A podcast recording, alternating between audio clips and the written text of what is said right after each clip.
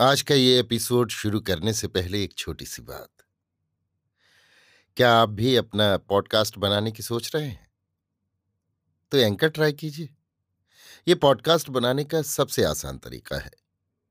Number एक, ये free है। नंबर दो, इसमें कई सारे ऐसे टूल्स हैं जो आपको अपने फ़ोन और कंप्यूटर पर रिकॉर्ड और एडिट करने की फैसिलिटी देते हैं। नंबर तीन आप अपने पॉडकास्ट को डिस्ट्रीब्यूट भी कर सकते हैं, जिससे इसे स्पॉटिफाई और दूसरे प्लेटफॉर्म पर सुना जा सके। तो डाउनलोड कीजिए फ्री एंकर ऐप या विज़िट कीजिए एंकर डॉट एफ़ पर अपना पॉडकास्ट स्टार्ट करने के लिए। ये तो थी एक छोटी सी जानकारी, और अब शुरू करते हैं एपिसोड का सिलसिला। तो आज के एपिसोड में लीजिए सुनिए फणीश्वर नाथ रेणु के लिखे उपन्यास। मेला आंचल का भाग पैंसठ मेरी, यानी समीर गोस्वामी की आवाज़ में। मेरीगंज गाँव के एकमात्र मालिक, एक छत्र जमींदार, तहसीलदार बाबू विश्वनाथ मल्लिक का खमहार देख लो। जिस बड़े चौताल पर एक पंक्ति में बैठकर गांधी जी के सराध के दिन लोगों ने सरब घटन भोज खाया, उसी को घेर कर खलिहान बनाया है तहसीलदार साहब ने।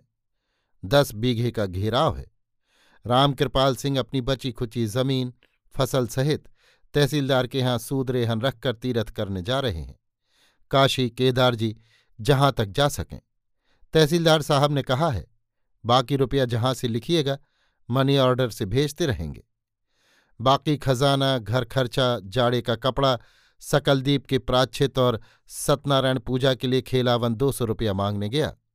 तहसीलदार साहब ने साफ़ जवाब दे दिया, हाथ में एक पैसा नहीं है। घर के पिछवाड़े की ज़मीन जिसमें धान करीब करीब तैयार हो गया था, लिख दी तो तीन सौ रुपये दिए। सब मिलाकर पाँच छह हज़ार मन से क्या कम होगा धान इस बार? तंत्रिमा छत्री टोली, कुर्म छत्री टोली कुशवाहा छत्री टोली, धनुषधारी छत्री टोली और गहलोत छत्री टोली के जन मजदूरों की हाड़ी माघ महीने में ही टंग गई है। खमहार में जितना धान हिस्सा होगा, उससे चौगुना तो कर्जा है। सब काट लिया जाएगा और इस बार तो लगता है गाँव में गुजर नहीं चलेगा। खेलावन यादव पाँच हल चलाते थे, इस साल एक ही हल चलावेंगे, एक हल अधहरी पर चलेगा। अधहरी यानी आधा हल। रामकृपाल सिंह ने तो खेती बाड़ी उठा ही दी, बुढ़िया को लेकर तीरथ चले गए। शिवशक्कर सिंह दो हल चलावेंगे। तहसीलदार साहब इस बार ट्रैक्टर खरीद रहे हैं, ट्रैक्टर यानी ट्रैक्टर। बेतार कहता था, उसी में सब कुछ होगा। हल, चौंगी, बिधा कोड़कमान कादी, गोरा और धन कटनी भी। आदमी की क्या ज़रूरत? पानी का पंपू आवेगा। इंदर भगवान की खुशामद की ज़रूरत नहीं। कमला नदी में पंपू लगा दिया, मिसिन स्टार्ट कर दिया और हथिया सूढ़ की तरह सब पानी सूख कर खेत पटा देगा। जब इंदर भगवान को ही नून, नेबू चटा रहे हैं तहसीलदार साहब तो आदमी उनके हुजूर में क्या है? कटिहार में एक जूट मिल और खुला है। तीन जूट मिल? चलो चलो, दो रुपया रोज मजदूरी मिलती है। गाँव में अब क्या रखा है? एक महात्मा जी का भरोसा था। उनको भी मार दिया। बालदेव से पूछो ना, महात्मा जी की जगह अब कौन आवेंगे? जमाहिर लाल। मगर महात्मा जी तो एक ही कोपिन पहनते थे। विरंची कहता है, जहाँ सभी जात भाई का, बारहों बरन का ऊंच नीच का पत्ता जूठा हुआ है उस खमहार में बरक्कत तो उधियाकर होगा। तहसीलदार साहेब आज कह रहे थे, इस बार सभी को अपने हिस्से में से औकात मुताबिक धान देना होगा। एक कट्ठा, आध कट्ठा, एक शेर आध शेर महात्मा जी का चन्ना हो रहा है। महात्मा जी का चन्ना? क्या होगा चन्ना? सराध तो हो गया। नहीं, रहुआ के गुरु बंसी बाबू ने दिल्ली में आकर एक करोड़ या एक लाख पता नहीं, एक हज़ार याद नहीं। मगर एक मोट रुपया गुरुबंसी बाबू ने जमाहिर लाल को जाकर दिया है। महात्मा जी का चन्ना सुनते हैं और भी देंगे। हैं? कौन हल्ला करता है उधर? अरे कौन? रमपियरिया है। रमपियरिया और रमपियरिया की माँ के गले की आवाज़ सुनी जाती है। मठ पर झगड़ा हो रहा है। आज लगता है मारपीट ज़्यादा हुई है। रामदास गुसाई आजकल दिन भर गांजा पीता है। एक ना एक दिन वो भी खून करेगा। साला इन्हीं लोगों के पाप से धरती दलमला रही है। भ्रष्ट कर दिया। अब वो मठ है। लालबाग मेला का बीना बाज़ार हो गया। दस दस कोस का लुच्चा लफंगा सब आकर जमा होता है। तहसीलदार साहब आजकल रात में ऊपर के कोठे पर सुमृत दास के साथ कागज़ पत्र ठीक करते रहते हैं। किसी किसी दिन सुमृत दास सीढ़ी पर लड़खड़ा कर गिर जाता है। संथालों के घर में चुलाया हुआ महुआ का दारू बड़ा तेज होता है। गगाई माझी रोज आधा कंटर दे जाता है। कभी कभी तहसीलदार साहब भी नीचे उतरकर खूब हल्ला करते हैं। कमली की माँ को, कमली को सेबिया बूढ़ी सबको गोली से उड़ा देने की धमकी देते हैं। एक रात को तो इतना मात गए तहसीलदार साहब कि कमली की माँ डर से छाती पीटने लगी थी। ऐसी खराब खराब गाली जो ज़िंदगी में कभी एक बार भी उनके मुँह से नहीं सुनी गई। कमली के बंद किवाड़ के सामने आकर ज़ोर ज़ोर से बकने लगे। कमली दरवाज़ा खोलकर बाहर आई और बोली, बाबा मुझे जो सजा देनी हो दो, मगर माँ को गाली मत दो, उनका क्या कसूर? कमली को देखकर तहसीलदार साहब का नशा उतर गया, वे ऊपर भागे। उस दिन से माँ कमली को एक मिनट भी अकेली नहीं छोड़ती है। बिलार को देखकर बच्चे वाली बिल्ली की सतर्क आँखें कैसी तेज हो जाती हैं। कमली की माँ को डर है, तहसीलदार साहब किसी दिन कोई कांड करेंगे। एक सप्ताह पहले शराब में एक दवा मिलाकर दिया उन्होंने। कमली को पिला दो, एकदम खलास हो जाएगी। बड़ी मुश्किल से जोगाड़ किया है। उन पर कैसे विश्वास किया जाए, ना जाने कब क्या कर दें। गाँव के घर घर में हे भगवान की पुकार मची हुई है। सुबह से शाम तक रात भर धन दबनी पर जो मजदूरी मिलती है, खलिहान पर रही बाकी मौजर हो जाता है। नाब धोबी और मोची का खन भी नहीं जुड़ेगा इस बार। मिल का भौंपा बजता है रोज, सुनते नहीं, बुला रहा है, आओ हो रात के सन्नाटे में जोत की काका की खांसी बड़ी डरावनी सुनाई पड़ती है। खाएँ खाएँ। दिन में ठीक दोपहर को अमड़ा गाछ पर बैठकर काका जिस तरह बोलता है, ठीक उसी तरह खाएँ खाएँ। खाएगा, सबको खा जाएगा। पिंगल वर्णा देवी क्रमशः बढ़ी आ रही है। उसके हज़ारों गण दांत निकाले हैं, जीभ लपलपा रही है। खाएगा खाएगा। भयार्त शिशु की तरह सारा गाँव कोहरे में दुबका हुआ थर थर काँप रहा है। खबरदार। होए खबरदार। तहसीलदार साहब ने खलिहान जोगाने के लिए तीन संथालों को और ड्योढ़ी के पहरा के लिए पहाड़िया सिपाहियों को बहाल किया है। एक नाल बंदूक का लेसन फिर मिला है। चलित्र कर्मकार जब तक पकड़ाता नहीं है, पैसे वालों को रात में नींद नहीं आएगी। पहरे वालों की बोली भी डरावनी मालूम होती है।